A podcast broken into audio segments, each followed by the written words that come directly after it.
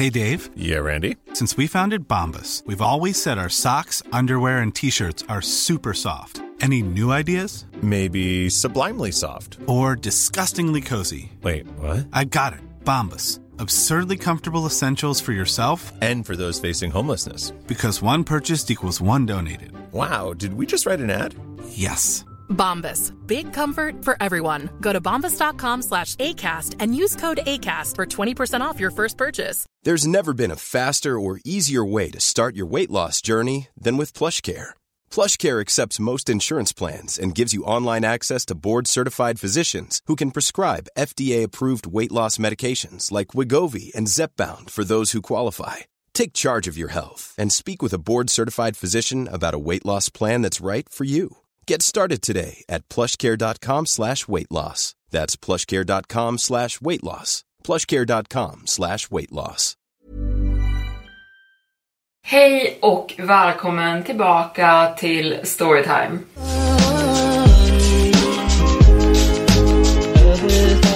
Hallå kära Storytime-podden. Förlåt för att du har blivit så bortglömd. Anledningen är för att min Macbook Pro-dator som jag vanligtvis fixar i ordning de här avsnitten på gick i graven, tråkigt nog, eh, förra veckan och därför kunde inte jag fixa allting som behövdes för podden och få upp den. Jag vet att flera har skrivit mig redan om att jag ska lägga upp nya avsnitt och jag ber om ursäkt för att ni har fått vänta. Podden kommer att fortsätta, var inte oroliga. Idag är jag tillbaka med ett nytt avsnitt. Vi ska sätta igång med dagens avsnitt. Vi kommer först åka med i en ambulanspersonals arbetsdag som inte slutar bara för att han åker hem för kvällen. Sen ska vi åka på en bröllopsresa som får en oväntad vändning ute i skogen. Men nu sätter vi igång. Jag har jobbat som ambulanspersonal ett tag nu och idag ska jag berätta en av de mest obehagliga händelserna. Jag började min karriär som ambulanspersonal för några år sedan. Jag älskar mitt jobb. Det är vidrigt vissa dagar, roligt andra dagar och tragiskt många av dagarna. Men jag skulle inte byta det mot någonting. Men det är några dagar som verkligen har fastnat med mig. Inte på grund av trauma eller för sorg eller någonting sånt. Missförstå mig inte. Jag har många sådana dagar också, men de berättelserna är för en annan gång. Det jag tänker berätta nu är de gångerna som verkligen skrämt mig. Dagar jag kan minnas och fortfarande inte kunna förklara vad som faktiskt hände. Dagarna som håller mig vaken om jag tänker för mycket på dem och försöker förstå logiken i vad som hänt. Min terapeut föreslog att jag skulle börja skriva ner de här berättelserna och prata om dem med andra människor. Så jag tänkte att jag lika gärna kan göra det här. Jag kommer ta de här berättelserna en i taget. Och det här är en berättelse om den gången en patient följde med mig hem. Jag kommer byta ut namnen och platserna på städer och personer på grund av tystnadsplikt. Det började som en helt vanlig dag. Och när jag säger helt vanlig så menar jag extremt stressig och händelserik. Om du någonsin har jobbat inom ambulansen så vet du hur underbemannade vi kan vara. Vi lämnar av patienter vid sjukhuset och har ytterligare 15 larm till att åka på utan andra bilar tillgängliga. Jag trycker i mig en matlåda med kall spaghetti medan vi är på väg till ett nytt ställe för att jag är för upptagen för att ta en ordentlig lunch. Det var en sån dag. Vi hade just lämnat av en äldre kvinna som larmat från sitt äldreboende. Hon hade ramlat och hade en bruten höft när vi lämnat av den äldre damen fick vi larm ifrån ett hus som låg väldigt långt bort i utkanten av länet. Den låg så långt bort att brandkåren från närmsta stad hann dit före oss. Det var ett ödsligt område. Mycket skog och känd för att vara något av en hillbilly ort. Det var många förfallna hus och alla låg långt ifrån varandra med stora fält emellan. Människorna som bodde här höll sig för sig själva. Vi får många larm från just det här området trots att det är så få som bor här. Mest på grund av drogproblemen som finns i området. Så oftast överdoser eller psykoser. Men idag verkade det som att det hade gått ännu längre. SOS-larmet vi fick till oss löd 1731. Uppringaren har hittat sin kusin medvetslös på golvet. Andas inte. 1732. Hjärt och lungräddning pågår, guidad av SOS Larm. Uppringaren ber om att använda entrén bredvid uppfarten där det står en blå pickup 17. 33. Uppringaren säger att patient inte har en puls. Så iväg åkte vi. Det är en lång bilfärd längs landsvägarna till huset som har larmat. Huset är totalt kaos. Det är skrot över hela gården. Hundar som skäller högt från över staketet och en stank av urin och mögel osar ut från ytterdörren. Brandmännen kommer gående sakta ut ur huset och skakar på sina huvuden åt oss. Min partner och jag går in i huset och förväntar oss det värsta och det är precis vad vi hittar. Omringad av vad jag antar är hennes familj. På en smutsig matta på golvet ligger patienten som jag antar är kusinen, orörlig, blek och helt likstel. För de som inte vet, vilket jag antar är några stycken av er, så är likstelhet där kroppen i princip fryser fast på stället. Och det händer oftast efter några timmar efter att patienten har dött på grund av en naturlig kemisk reaktion i kroppen. Det här, dessvärre, betyder att patienten är bortom räddning och ingen mängd hjärt och lungräddning kommer hjälpa längre. Våra protokoll säger att när det här händer så ska vi ta familjen åt sidan och lugnt men bestämt berätta för dem att deras familjemedlem är död. Och med tanke på att jag var bäst med att prata med människor av mig och min partner så föll detta på mig. Jag för lätt personen som jag antar hade ringt in till SOS Alarm åt sidan och försöker förklara för honom att det inte finns någonting vi kan göra men han gillar det inte. Att familjemedlemmar blir arga i stunden när sådana här tragedier sker är inte ovanligt. Jag har varit igenom flera situationer när en sörjande familj har fått ett utspel och ambulanspersonalen blir någon slags slagpåse. Men den här mannen drar fram en pistol, så jag bara står där och ser på pistolen och sen ser på honom och han säger kall som is. Du ska kliva över dit och du kommer fixa henne. Förstår du? Jag nickar medan jag subtilt trycker på larmknappen jag har i min ficka för att kalla på polis till platsen. Ja, absolut, det finns alltid en chans. Låt mig se vad jag kan göra. Jag söker diskret ögonkontakt med brandmännen utanför, som direkt också kontaktar polisen när de följer min blick till pistolen. Jag fortsätter att göra som mannen säger åt mig, eftersom vad ska jag annars göra? Så jag ser på min partner, nickar och vi börjar utföra hjärt och lungräddning på ett lik. Och då, helt plötsligt, skjuter hennes ögon vidöppna. Vi gör en halvhjärtad hjärt och lungräddning i Hollywood-stil för att undvika två till lik på platsen. Och den här damen är död, jag menar D-Ö-D, död. Dubbeldöd. Vi skulle aldrig neka hjärt och lungräddning om det ens fanns en liten chans att någon skulle överleva, men hon var borta. Vi är igenom den andra ronden av hjärt och lungräddning när jag hör sirenerna i distansen. Jag ser bort och sen tillbaka på min patient och hennes ögon är fortfarande vidöppna. De hade varit stängda före och hennes mun var öppen. Nu var hennes mun igenstängd och hennes ögon vidöppna, blodsprängda och stirrade rakt upp i taket ovanför henne. Hennes pupiller såklart var fixerade och utvidgade. Det var läskigt.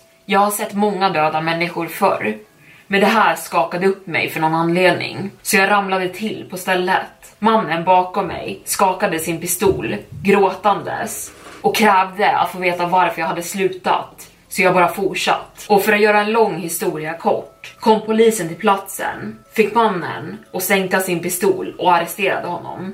Vi såklart slutade med hjärt och lungräddning och jag övertalade mig själv om att det hade varit min inbildning som sett patienten öppna sina ögon. Att hennes ansikte hade varit precis sådär när vi började. Vi hade packat ihop våra saker och skulle lämna in våran rapport när vi gick förbi mannen som hade dragit fram pistolen sittandes i polisbilen. Han såg upp på mig och när jag skriver ner vad han sa därefter så får jag fortfarande kalla kårar. Hon är inte borta vet du. Jag såg på honom nyfiket och bad honom upprepa sig. Ursäkta?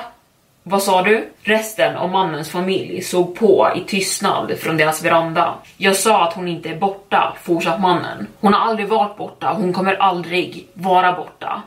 Och du slutade jobba på henne. Hon är inte här nu på grund av dig, men hon är inte borta hon är med dig nu. Jag stirrade på mannen och jag tyckte mer synd om honom än någonting annat medan han fortsatt. Hon kommer följa efter dig. Jag pratade med henne. Hon kommer följa efter dig hem och hon kommer se på medan du sover och påminna dig om att du slutade jobba på henne. Hon kommer följa efter dig. Hon följer efter dig nu. Hon följer efter dig. Hon följer efter dig nu. Mannen började skrika och polismännen kom snabbt fram till bilen för att stänga dörren. Mannen bara flinade från baksätet av polisbilen och någonting med det var ondsint. Ondsint på en nivå jag aldrig sett. Jag såg tillbaka mot mannens familj som stod på verandan och de alla bara stirrade på mig. Som att det verkligen var mitt fel. Till slut var vi klara på platsen och började åka därifrån. Men jag kände en känsla av ångest när ambulansen tog oss därifrån. Men jag bortförklarade det mesta på att det hade varit många störande faktorer med hela den här händelsen. Från det förfallna huset till den döda patienten och de väldigt charmerande familjemedlemmarna. Resten av dagen flöt på utan några vidare ovanliga fall. Några äldre damer hade ramlat omkull, ett barn som fått ett skärsår och så vidare. Jag kunde inte sluta tänka på utryckningen från tidigare och minen på den där mannens ansikte när han sagt det han sagt. Och jag kunde speciellt inte glömma patientens ögon. Hennes vidöppna, döda, blodsprängda ögon. De hemsökte mig. Jag kom hem sent den kvällen, vilket hade blivit väldigt typiskt under den tiden. Jag började göra mig klar för sängen direkt när jag kom hem. Jag behövde mata min katt och sen skulle jag ta en varm dusch. Den varma ångan fyllde badrummet och jag klev in och njöt av duschtrycket som sköljde bort dagen. Jag fattade tag i mitt schampo och började löddra upp mitt hår och sen skulle jag skölja ur det. Schampot sköljdes ner i mina ögon och jag såg suddigt en stund och det att denna dag, förklaringen jag har kört på för mig själv. För när jag ska skölja ur schampot så gör mina ögon den här grejen när man kisar med dem samtidigt som man försöker hålla dem stängda. Jag kan se mina fötter och när jag ser lite framåt hoppar mitt hjärta ur min bröstkorg. Framför mina fötter ser jag ett par till fötter, blåaktiga i tonen. Jag i princip hoppar ur duschen medan jag vilt svänger med mina knytnävar framför mig samtidigt som jag försöker torka schampot ur mina ögon så att jag kan se. Och när jag väl får bort all tvål ur ansiktet så ser jag ingenting. Ingenting såklart, bortsett från mitt nerrivna duschdraperi jag tagit med mig i farten. Väldigt blött golv och min extremt förvirrade katt som ser på mig med en dömande blick. Lång dag, säger jag jag sköljer ur resten av schampot och torkar mig. Spöken finns inte på riktigt. De där fötterna var inte på riktigt. Ingenting var verkligt, talade jag om för mig själv om och om igen. Det är det man gör när man konfronteras med sådana där saker. När man är helt ensam så försöker hjärnan rationalisera alla märkliga händelser. Du kommer intala dig själv om alla klichéer prata dig själv ur det och säga att det är din hjärna som inbillar sig saker. Och det var det jag gjorde. Sen gick jag och la mig. Jag sover alltid med fläkten på mitt rum. Jag tycker om ljudet den gör och den håller borta den absoluta tystnaden, vilket jag absolut inte tål att sova i. Ibland gör den konstiga läten ifrån sig för att den är gammal, men jag bara ignorerar det. För att några konstiga klickar när den rör sig är bättre än att sova i tystnaden. Men den kvällen var den väldigt högljudd. Den bara fortsatt klicka om och om igen. Klick, klick, klick, klick. Och till slut, utmattad, när klockan nästan var midnatt, rullade jag över i sängen för att sätta fläkten på en annan inställning. Jag If you thought the only way to get a more defined jawline with natural looking results was through surgery, think again. Juvederm Volux XC is a non surgical injectable gel filler that improves moderate to severe loss of jawline definition and can help you achieve natural looking results with little downtime. Even better, this improved definition lasts up to one year with optimal treatment. No maintenance required. Improve jawline definition for a smooth, sculpted look with Juvederm Volux XC. For important safety information and to find a licensed specialist, visit juvederm.com. That's J U V E D E R M.com. Not for people with severe allergic reactions, allergies to lidocaine, or the proteins used in Juvederm. Common side effects include injection site redness, swelling, pain, tenderness, firmness, lumps, bumps, bruising, discoloration, or itching. There's a risk of unintentional injection into a blood vessel, which can cause vision abnormalities, blindness, stroke, temporary scabs, or scarring. Talk to a licensed specialist to find out if it's right for you.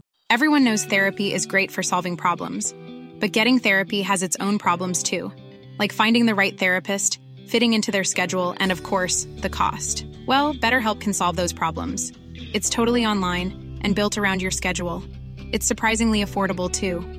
Connect with a credentialed therapist by phone, video, or online chat, all from the comfort of your home. Visit betterhelp.com to learn more and save 10% on your first month. That's BetterHelp H E L P. Hey, it's Ryan Reynolds, and I'm here with Keith, co star of my upcoming film, If, only in theaters, May 17th. Do you want to tell people the big news? All right, I'll do it. Sign up now and you'll get unlimited for $15 a month in six months of Paramount Plus Essential Plan on us. Mintmobile.com slash switch. Upfront payment of $45 equivalent to $15 per month. Unlimited over 40 gigabytes per month. Face lower speeds. Videos at 480p. Active Mint customers by 531.24 get six months of Paramount Plus Essential Plan. Auto renews after six months. Offer ends May 31st, 2024. Separate Paramount Plus registration required. Terms and conditions apply if rated PG. Hiring for your small business? If you're not looking for professionals on LinkedIn, you're looking in the wrong place. That's like looking for your car keys in a fish tank. LinkedIn helps you hire professionals you can't find anywhere else, even those who aren't actively searching for a new job but might be open to the perfect role. In a given month, over 70% of LinkedIn users don't even visit other leading job sites. So start looking in the right place. With LinkedIn, you can hire professionals like a professional. Post your free job on linkedin.com slash people today. Tänkte om jag skulle ruska till den skulle den förhoppningsvis sluta göra ljud ifrån sig. Men när jag rullar över i sängen hamnar jag ansikte mot ansikte med någon. Någon sitter nerhukad bredvid min säng och stirrar på mig. Det var nästan kolsvart i rummet och jag kunde inte avgöra mycket detaljer. Trassligt, långt hår, blek hy. Men det jag kan avgöra mest, jag kunde avgöra stora, vida, blodsprängda ögon bara stirrandes på mig. Dens mun var vidöppen och det klickande ljudet kom från munnen. Klick, klick, klick. Jag hoppade upp ur sängen och slängde mig på lampknappen. Och såklart försvann den så fort ljuset sköljde över rummet. Jag bara sprang in i mitt vardagsrum och sen bara stod jag där ovetandes om vad jag skulle göra. Jag behövde ta in vad jag just hade sett. Det fanns inga tecken på att någon hade brutit sig in i mitt hus. Dörren var fortfarande låst. Katten sov på soffan och ingenting var utanför det vanliga. Jag ringde en av mina kompisar som var en riktig nattuggla för jag visste att jag inte skulle få mer sömn den natten och jag övertalade honom om att spela Xbox med mig tills morgonen kom och till slut somnade jag runt 10 på morgonen. Ingenting mer hände någonsin efter det och nu har det gått flera år. Inga konstiga händelser hemma, inga mer läskiga duschfötter. Och tacksamt så är resten av historien jag har att berätta saker som inte hände hemma hos mig utan snarare på plats eller på sjukhuset. Men jag kommer aldrig kunna släppa tanken av de där vidöppna ögonen några centimeter från mitt ansikte. Jag vet inte om det var ett traumarespons eller en hallucination, men jag kan inte sluta tänka på det där hemska klickande ljudet som kom från ens mun. Varje gång min fläkt nu gör minsta lilla klickande ljud som påminner om det. Klockan tre på natten vaknade jag av ett öronbedövande skrik som kom från skogen. Jag väckte min man och frågade och bad dem lyssna på ljudet. Det höll i sig i flera minuter. Det låter som en lokatt. Ingen skriker sådär länge. Försök somna nu. Det kommer sluta snart, sa han. Rullade över och somnade om. Och till slut slutade skriket. Men jag kunde inte skaka av mig känslan av att det var någonting värre än en lokatt. Till slut somnade jag igen. Nästa morgon gick vi ut i sjön. Vi hade hyrt en stuga som vi båda tyckte skulle vara ett perfekt ställe för våran smekmånad. Vi båda tyckte om lugn och ro och att få spendera två veckor mitt ute i vildmarken själva lät som en fantastisk idé och det har varit underbart hittills. Men lodjuret var bekymrande, minst sagt. Hur länge höll vildlivet dig uppe? Frågade min man Thomas mig och hade uppenbart märkt de mörka ringarna under mina ögon. Det höll inte i sig så länge. Men det gjorde mig obekväm. Tror du att den har gått vidare? Förmodligen. Min gissning var att den markerade revir. Vildkatter kan bli aggressiva om andra djur kommer in på deras område. Så länge vi bara håller oss borta från hikingspåret på natten borde det gå bra. Efter att vi hade pratat klart om gårdagsnatten pratade vi om ingenting i flera timmar och det var faktiskt trevligt. Men jag kunde inte sluta stirra in i skogen. Jag tror jag letade efter någonting, men jag kan inte vara helt säker på vad jag hoppades att jag skulle se. Tiden passerade och luften blev kallare när solen sjönk ner under horisonten. Thomas kramade mig bakifrån och sa nu borde vi fixa lite middag. Sen har jag någonting speciellt åt dig som jag tror du kommer gilla. När vi kom in gav han mig en liten box inslagen i rött presentpapper toppad med en liten rosett. Jag drog efter andan i dramatisk förvåning. En rektangel, min favorit. Du vet alltid vad du ska köpa till mig. Han skrattade. Du skämtar nu, men det här kan mycket väl visa sig vara din favoritrektangel någonsin. Jag blev direkt intresserad av vad paketet kunde innehålla. Jag rev av presentpappret och hittade en perfekt originalutgåva av en av mina favoritförfattare. Och herregud, hur hittade du den här? Den här måste vara nästan 100 år gammal. Kan jag ens läsa den utan att bokryggen faller av? En gammal rik man som hade privat bibliotek, stort nog att tävla med den i våran stad, dog för ett tag sedan och en av mina vänner råkade vara släkt med den här mannen. De hatade i princip varandra och han sa åt mig att plocka på mig vad jag ville från biblioteket med tanke på att han visste att jag älskade att läsa. Den är nästan orörd och i perfekt skick. Du är bäst, sa jag. Sen gjorde vi middag tillsammans och några timmar passerade och jag fann mig själv ha svårt att somna. Jag kanske väntade på att det skulle hända igen. Eller så kanske jag var uppspelt att läsa min nya bok. Jag valde att tro det sistnämnda. Jag öppnade upp den och tände den lilla nattdukslampan. Som tur är sover min man som en sten, så jag behövde inte oroa mig för att han skulle vakna av att jag satt och läste. Men jag hann bara tio sidor in i boken när det började igen. Det blodisande skriket. Som att någon slets i stycken utanför stugan. Och jag försökte direkt desperat övertyga mig om att det var en vildkatt. Och efter vad som kändes som en evighet slutade det äntligen. Det var först då jag märkte att jag stod vid fönstret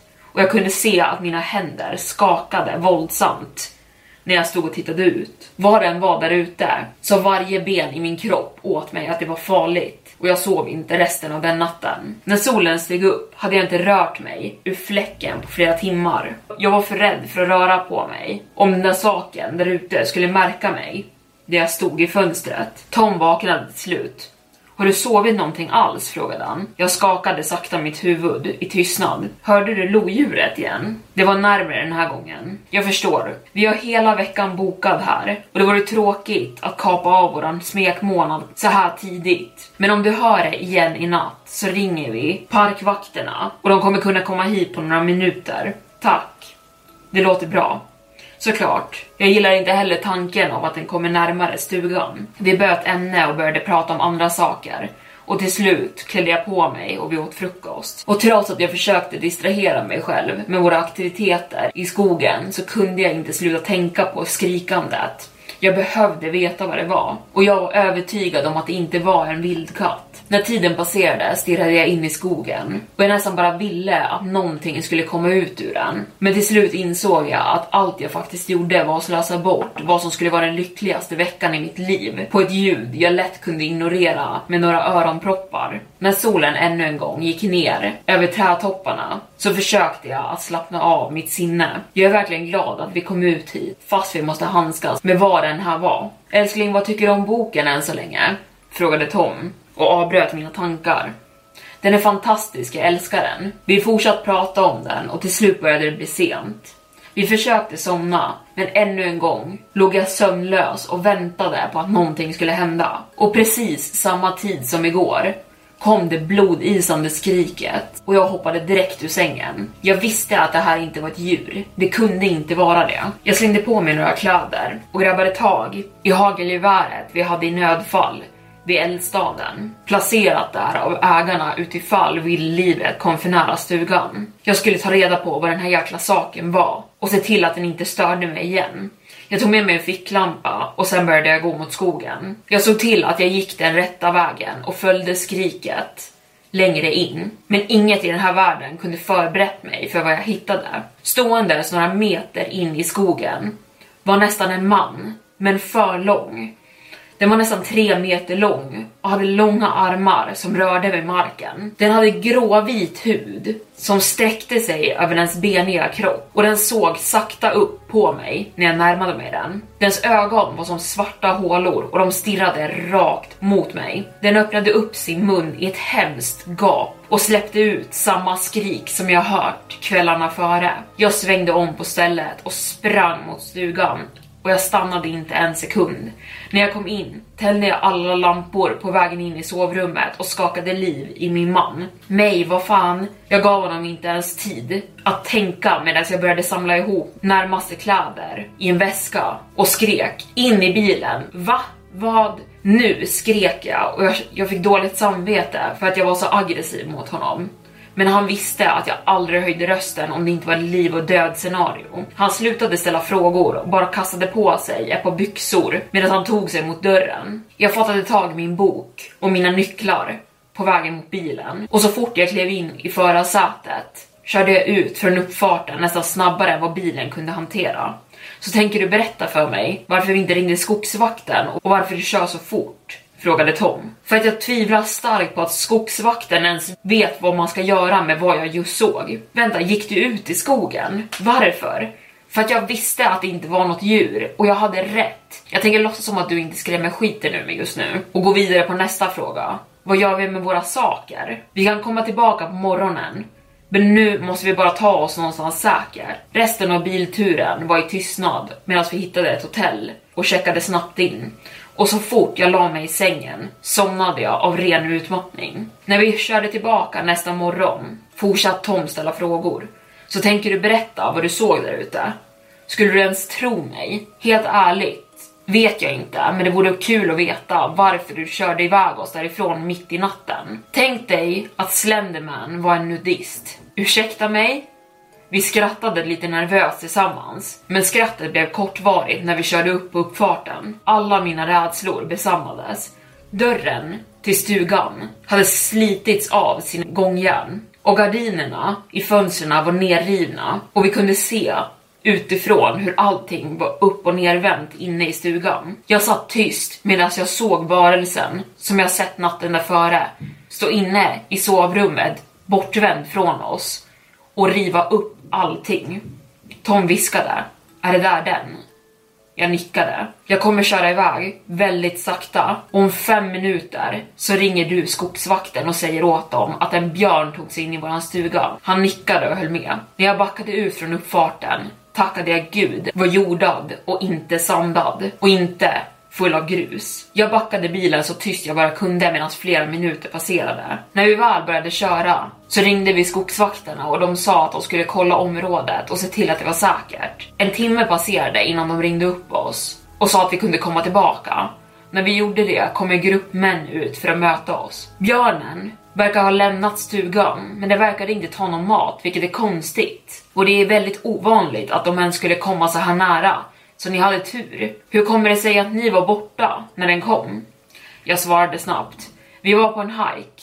Vi trodde det skulle vara lugnt och inte låsa efter oss, men jag hade fel. Jag märkte hur han själv var lite förvirrad över situationen. Men efter vi var klara med att prata med honom sa han att det var lugnt för oss att gå och hämta våra saker i stugan. Vi ringde ägarna av stugan och de gick med på en återbetalning. Vi ville inte ödsla resten av våran vecka, så vi valde ett hotell och köpte en massa skräpmat och kollade film inomhus istället. Resten av dagen tog vi det bara lugnt och försökte glömma den och försökte glömma gårdagsnatten. Vi var bara tacksamma att vi klarade oss därifrån. Men fyra timmar senare tappade jag allt hopp. När jag vaknade och det mest blodisande skrik jag någonsin hört. Utanför hotellet i skogen. Tom, sa jag gråtfärdig i mörkret och hans hand fattade tag i min ovanpå täcket. Jag hörde den också. Den hade följt efter oss. Och där var dagens storytime avsnitt slut. Men eftersom att jag har missat några uppladdningssöndagar så kommer jag att lägga upp ett nytt poddavsnitt imorgon också. Så kom tillbaka för det, eller ännu bättre, slå på notiser där ni lyssnar på podden så ni inte missar det. Så ska jag leverera ett helt nytt avsnitt imorgon också. Tack för att ni har lyssnat. Even when we're on a budget we still deserve nice things. Quince is a place to scoop up stunning high-end goods for 50 to 80% less than similar brands. They have buttery soft cashmere sweaters starting at $50, luxurious Italian leather bags, and so much more. Plus, Quince only works with factories that use safe, ethical, and responsible manufacturing. Get the high-end goods you'll love without the high price tag with Quince. Go to quince.com/style for free shipping and 365-day returns.